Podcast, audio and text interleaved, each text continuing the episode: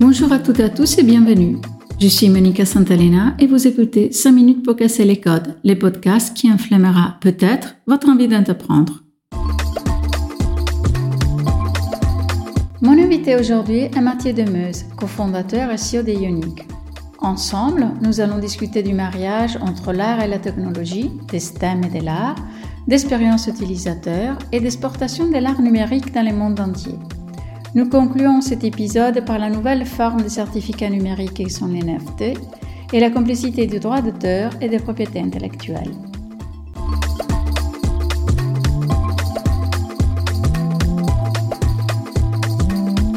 Mathieu Demeuse, des études de mathématiques et management, en 2019, le projet Ionic, ayant l'ambition de créer les premiers cadres photo d'art connecté basés sur la technologie du papier électronique.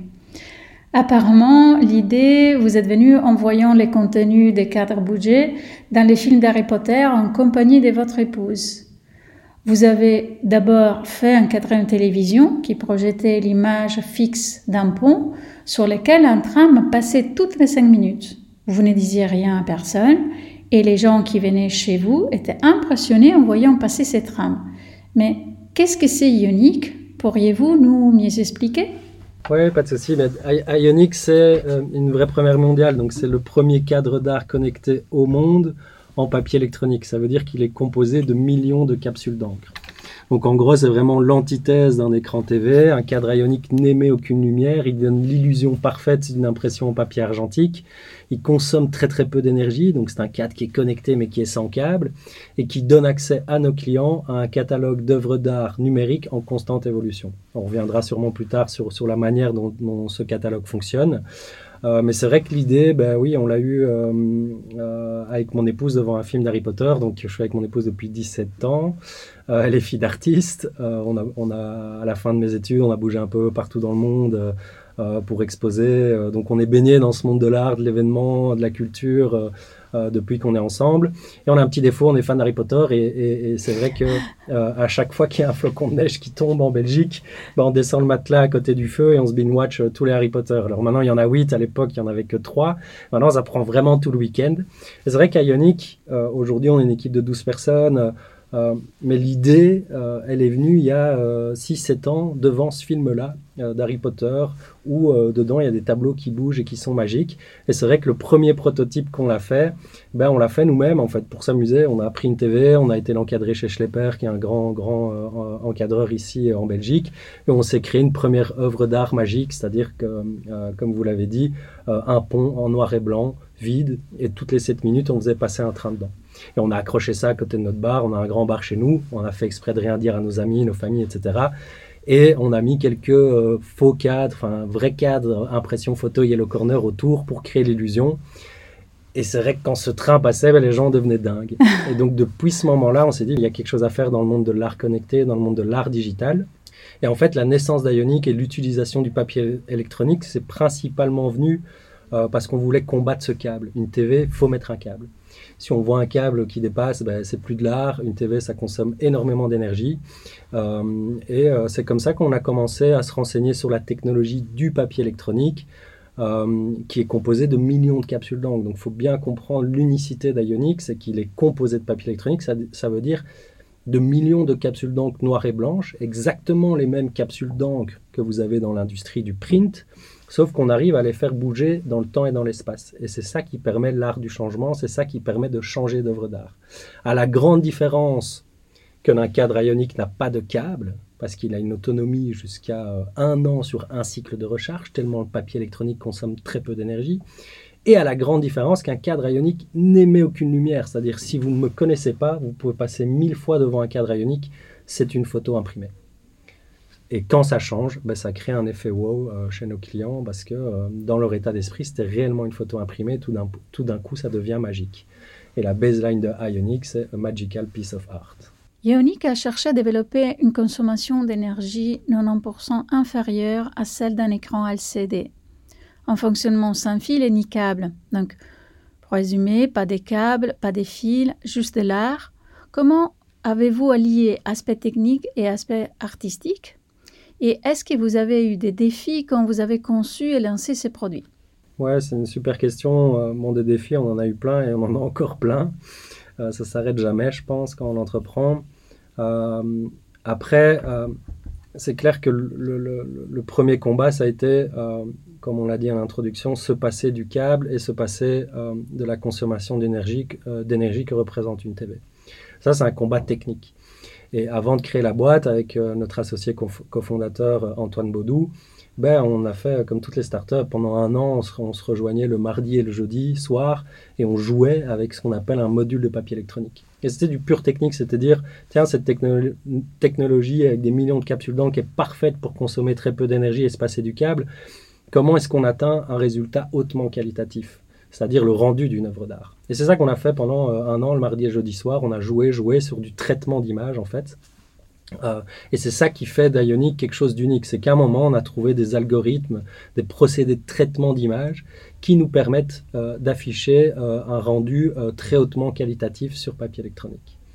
Et ça, ça a été la base de se dire, tiens, techniquement, on arrive à se rapprocher du monde de l'impression du papier argentique. une fois qu'on a fait ça, ben, c'est très important ce que vous dites. Ionic n'est pas un produit et une prouesse technologique. Ionic, c'est avant toute chose une galerie d'art. C'est-à-dire que la moitié de l'équipe aujourd'hui, c'est un comité artistique euh, dont mon, épouse est la directrice et euh, qui euh, est constamment en relation avec notre collectif d'artistes, constamment en relation avec des talents émergents, constamment en, relation avec des artistes avec une vraie cote internationale. Et c'est un peu l'alliance de ces deux choses-là qui font euh, l'unicité de, Ionic. Oui, on a une prouesse technologique qui permet d'avoir un cadre qui ressemble à une photo, qui n'a pas de câble, qui consomme très peu d'énergie.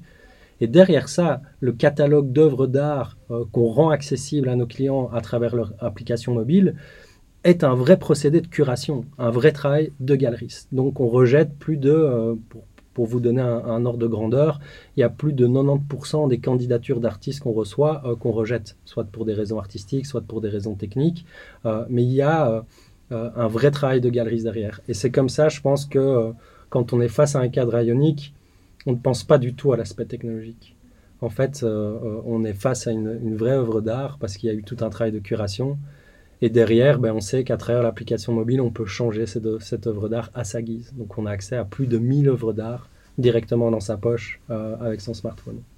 Mais je pense que la partie de toute façon technique est très importante parce que j'imagine seulement euh, à propos du verre, si le verre avait un reflet, euh, bah, ça serait tout autre chose. C'est quelque chose sur lequel nous on était euh, novices en fait. Donc on, a, on avait de l'expérience dans le monde de l'art, de l'expérience dans le monde du développement software.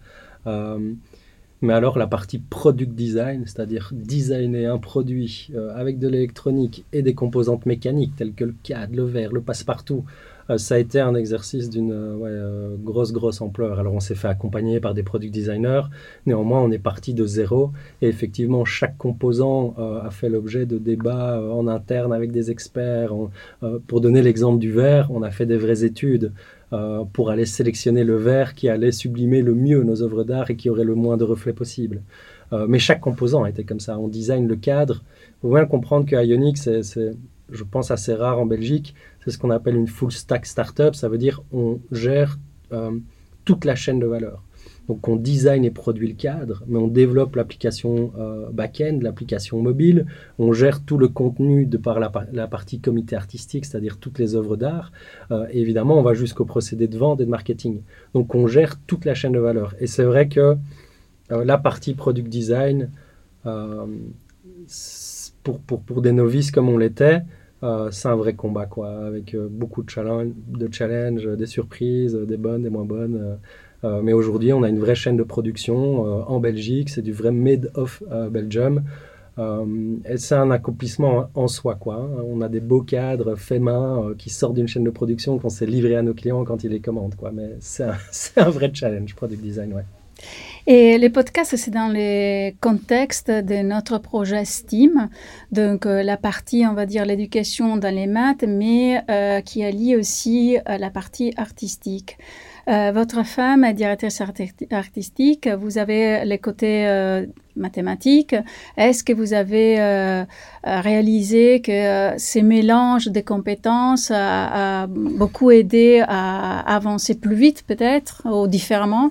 Ouais, enfin l'un n'aurait pas été sans l'autre, et je pense que c'est la raison aussi pour laquelle on a encore peu de concurrents, parce que euh, si vous n'avez entre guillemets que la fibre artistique, euh, qui est très importante, ou le modèle galerie, bah, la partie technologique euh, va être compliquée pour vous. Si vous n'avez que la fibre technologique, ça va être compliqué d'amener cette fibre artistique. Donc c'est clair que le binôme, je pense, a grandement participé à la réussite d'Ionic. Ensuite, on parle quand même d'un trinôme parce qu'on a Antoine Baudou qui est associé cofondateur, qui est vraiment un génie du développement software et passionné de photographie. Et ensuite, on a vraiment un ami d'enfance, 6 à 12 mois, qui nous a rejoint pour gérer toute la partie euh, sales and marketing. Et, c'est clair que euh, euh, c'est l'association de toutes ces compétences qui permet de construire un produit qui est unique dans le monde de l'art. Au-delà de ça, on, y reviendra après sur les formes de catalogue, mais nous, on offre à nos clients deux types de catalogues. Un catalogue d'œuvres d'art qui est accessible à travers un abonnement, qui fonctionne comme Spotify, et on a un catalogue d'œuvres d'art euh, qui est accessible à l'achat pour nos clients. Ce sont des œuvres d'art en édition limitée, numériquement parlant. Et ça, il y a quand même une grosse, grosse tendance de marché qui nous a porté, c'est la grosse, grosse tendance des NFT. Quoi. Et, et c'est vrai qu'aujourd'hui, associer l'art et le digital, ben, est mieux accepté par les galeristes, par les foires qu'hier. Quand je dis hier, ben, peut-être qu'il y a 4-5 ans, le digital était un jeu dans le monde de l'art. Aujourd'hui, c'est une vérité. Normalement, votre produit se positionne comme un produit haut de gamme. Mais apparemment, il y a une troisième option, plus abordable. Euh, normalement, il y a la possibilité d'un abonnement, n'est-ce pas? Le business model, c'est Ionic est avant toute chose une galerie. Pour accéder à la galerie Ionic, vous devez être propriétaire d'un cadre. Une fois que vous êtes propriétaire d'un cadre, et c'est vrai que c'est du, on appelle ça du luxe accessible ou de, l'affordable art, euh, on a un petit format à, 1350 euh, et un grand format à 3250 euros. Par défaut, quand vous êtes propriétaire de ce cadre, vous avez accès à l'expérience ionique avec 5 à 10 œuvres par mois. Il faut rien payer d'autre. C'est vraiment de se dire, j'ai un cadre ionique, je peux offrir un cadre ionique et je vis l'expérience, l'art du changement. Et derrière, il y a deux modèles pour euh, améliorer son expérience, upgrader son expérience. C'est la première, c'est je souscris un abonnement, comme j'ai dit, on l'appelle le Spotify de l'art, à 12,99 euros. 12,99 euros pardon, par mois. Et là, j'ai accès à plus de 1000 œuvres d'art et ce catalogue est en constante évolution. La particularité de ce catalogue, c'est qu'il fonctionne comme Spotify. Ça veut dire que le client final n'est jamais propriétaire de l'œuvre, comme quand vous écoutez une musique sur Spotify. Et à côté de ça, de manière non exclusive, vous avez aussi un catalogue d'œuvres d'art numériques en édition limitée, slash NFT. Ces œuvres-là, elles sont disponibles à l'achat pour nos clients, pour faire leur premier pas dans le monde du collectionnisme digital. Ça veut dire qu'on a vraiment un persona, nous, euh, euh, très varié. On a euh, des tranches d'âge plus jeunes qui sont vraiment intéressés par l'achat du cadre et l'achat de NFT. on en a d'autres qui sont intéressés par le catalogue Spotify et vous pouvez faire l'un et l'autre ou l'un ou l'autre. Donc c'est vraiment un, business model complet. Le plus important, c'est de se dire, en étant propriétaire d'un cadre ionique, j'ai accès à une galerie d'art qui fournit de l'art digital avec de la curation. Justement, vous parlez des NFT, donc euh, les œuvres peuvent être reproduites euh, à l'infini, copiées, modifiées, utilisées, et donc tout ce que le, marché de l'art normalement déteste. Comment Ionic euh, dépasse ces écueils justement et réconcilie les mondes numériques et artistiques Comment ça fonctionne par rapport aux NFT Ouais, alors ça c'est super important. Donc les NFT, ça a fait beaucoup de bruit. Euh, effectivement, il y a déjà eu euh, beaucoup de dérives, c'est-à-dire beaucoup de faux euh, qui sont postés sur les grandes plateformes d'échange type OpenSea, hein, de, la bouche des fondateurs d'OpenSea, qui est quand même la plus grosse place de marché secondaire d'NFT. Il y a 80% des NFT sur OpenSea qui sont des faux. C'est-à-dire, je vais chercher l'œuvre qui est publique par défaut d'un NFT, je la copie, je dis que j'en suis le propriétaire et je la revends. et donc, il y, a, plein de levées de boucliers aujourd'hui. Hein. Donc, l'année 2022, c'est l'année de la législation autour des NFT. Tout le monde a fait beaucoup d'argent, mais maintenant il faut légiférer, il faut organiser, il faut structurer, il faut rassurer. Et c'est là où je pense que les acteurs qui survivront seront les acteurs NFT qui ont développé des écosystèmes avec du sens. et, et, et s'inscrit exactement dans cette tendance, c'est-à-dire l'accès à un NFT Ionic, ça se fait à travers la galerie Ionic. Ça veut dire quoi? Que Ionic a rencontré l'artiste, que l'œuvre a été curée, que le certificat d'authenticité euh, a été approuvé comme un travail de galeriste, et que derrière, euh, la grande force d'Ionic, c'est que l'œuvre est associée à son médium, c'est-à-dire qu'on a rencontré tous ces artistes-là, et on en rencontre tous les jours, c'est-à-dire ils sont venus et ils ont dit, mon NFT, mon œuvre numérique, je l'ai vu sur un support Ionic. Et d'ailleurs, j'estime que euh, cette œuvre-là est dédiée pour ce support-là. Donc on réassocie l'œuvre et son médium. Et on le rend accessible uniquement dans l'écosystème ionique. Donc en fait, euh, on vient vraiment combler une grosse partie de ces trous euh, juridiques de potentiel faux. Alors, on, a un business model qui est plus lent en croissance. Hein. on ne fait pas pour l'instant le gros buzz et on ne revend pas des œuvres à tir larigot sur toutes les plateformes NFT, mais on le fait avec sens. Et ça, euh, d'expérience maintenant, parce que euh, la vie d'Ionix, et on participe à énormément de foires d'art, mais tant bien des galeristes que des artistes, c'est quelque chose qui leur parle beaucoup, parce que ça peut leur faire peur d'aller dans le monde des NFT sans contrôle. Et donc, euh, tout ce qui concerne la propriété intellectuelle est protégé? Alors, au niveau du cadre en tant que tel et du procédé de traitement d'image, il y a un brevet mondial, un brevet PCT, on appelle ça, qui est en cours de dépôt. Ça aussi, c'est quelque chose qu'on a abordé dès le début euh, euh, en vie d'entreprise. Hein. On s'est fait challenger, nous on est à notre troisième run de levée de fonds, donc ça, ça aide, les boards sont venus, ils ont dit il faut une stratégie IP, comment on va se protéger. Donc on a mis en place cette stratégie très tôt, autant bien pour le dépôt de la marque que pour le dépôt d'un brevet. Après, un brevet, ça met 3, 4, 5 ans avant d'être approuvé ou rejeté mais euh, d'après les premiers retours des mandataires européens qu'on a, on a beaucoup de chances d'obtenir ce brevet. Ça, c'est pour la partie technologique. C'est vraiment de dire, en fait, il y a une prouesse technologique dans le procédé de traitement d'image et on estime que euh, c'est une vraie protection qui doit être brevetée. À côté de ça, il y a toute la partie contenu. Et pour la partie contenu, c'est-à-dire les œuvres d'art, les contrats avec les artistes, ben ça, on s'est toujours entouré d'experts. C'est-à-dire que les premiers contrats, on les a fait par exemple avec Marquis Gour, qui est une ponte dans le monde euh, IP ici en Belgique. Aujourd'hui, on travaille avec des avocats spécialisés du, du, Web 3, du NFT en fait, parce que euh, toute cette pan-là NFT, euh, ben, comme j'ai dit, a, déjà généré ces métiers, ces, métiers, spécifiques dans le monde légal, etc. Donc, comme toujours, quoi, Ionic, c'est. Je pense que ça découle du, de la personnalité des, fondateurs qu'on est. En fait, euh, il y a mon épouse, il y a moi et deux amis d'enfance. Et en fait, on est simplement des bonnes personnes. Euh, on rêve qu'Ionic devienne une marque internationale et là, en, bon chemin pour le devenir. Mais on veut faire les choses dans l'ordre et avec sens, quitte à être un peu plus lent que d'autres.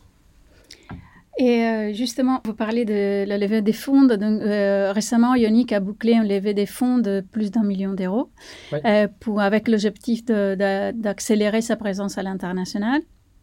Vous dites être une nouvelle forme de galerie, peut-être la plus grande au monde.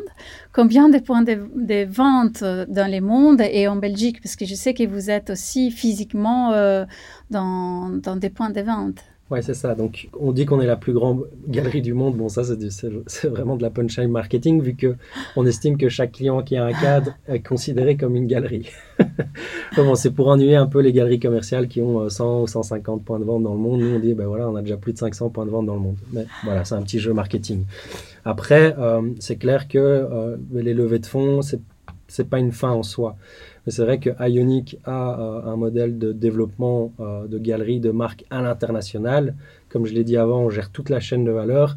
Et donc, pour avancer à un rythme correct, ben, ça nécessite des vrais investissements. Et ce, dans chaque business unit. Product design, contenu, euh, sales, marketing, développement. Et, oui, c'est l'ambition d'Ionic et on a déjà fait une certaine forme de preuve à l'international. Il faut comprendre que malgré ben, la, la belle vision qu'on a en marketing avec ses levées de fonds, l'attraction du produit. Euh, Ionic, c'est comme toutes les startups, on a déjà fait quatre pivots, euh, on a eu du mal à trouver notre place sur le marché, euh, on a fait de la B-testing, et le gros changement pour nous, ça a été le semestre de l'année passée, où, post-Covid, on a enfin pu exposer. Pour comprendre l'unicité d'Ionic, il faut le voir. Et on a fait une première expo à Knock au mois d'août avec la galerie Art Unity, et on a cartonné. Bien plus que ce qu'on ne le pensait. On a vendu pour plus de 150 000 euros, je pense, en deux week-ends. Euh, parce que les cadres étaient vus, les clients étaient bluffés, les enfants s'arrêtent, regardent leurs parents et disent le mot magique. C'est notre baseline. Un enfant, ça triche pas. Pour lui, c'est une photo, une photo qui change, ça devient magique. Et donc, on a fait un vrai carton et on s'est fait un peu euh, absorber par ce modèle-là, c'est-à-dire euh, le mois d'après, on faisait Affordable Art Fair Bruxelles, auquel on reparticipe d'ailleurs cette année du fin mars ici. Et on était, je pense, top 1, la galerie qui a le plus vendu de la foire pour notre première présence. Affordable Art Fair qui, expose un peu partout dans le monde, ce modèle-là de foire expose un peu partout dans le monde, nous disent ben, venez avec nous à Amsterdam, on a la foire à Amsterdam le mois prochain. En novembre, on se trouve à Amsterdam, c'est un nouveau marché, euh, on connaît personne, il n'y a pas de réseau. De nouveau, grosse traction, beaucoup de bruit, et je pense qu'on est dans le top 3 des galeries de cette foire-là. Euh, et c'est ça, en fait, qui donne les vraies réponses. Et, la vraie réponse a été, OK, le modèle d'Ionic, c'est un modèle de galerie, et on doit exposer. Et, cette année, c'est ça notre vie. En fait, nous, on fait Affordable Art Fair Bruxelles ici fin mars. Le 12 avril, on est à Paris NFTD, euh, euh, ben, à Paris du coup, tout est dans le nom. Et euh, fin avril, on est à Affordable Art Fair Stockholm. Ensuite, on va faire Londres, Hambourg. Donc voilà, c'est un modèle de galerie itinérante avec de la présence physique en foire.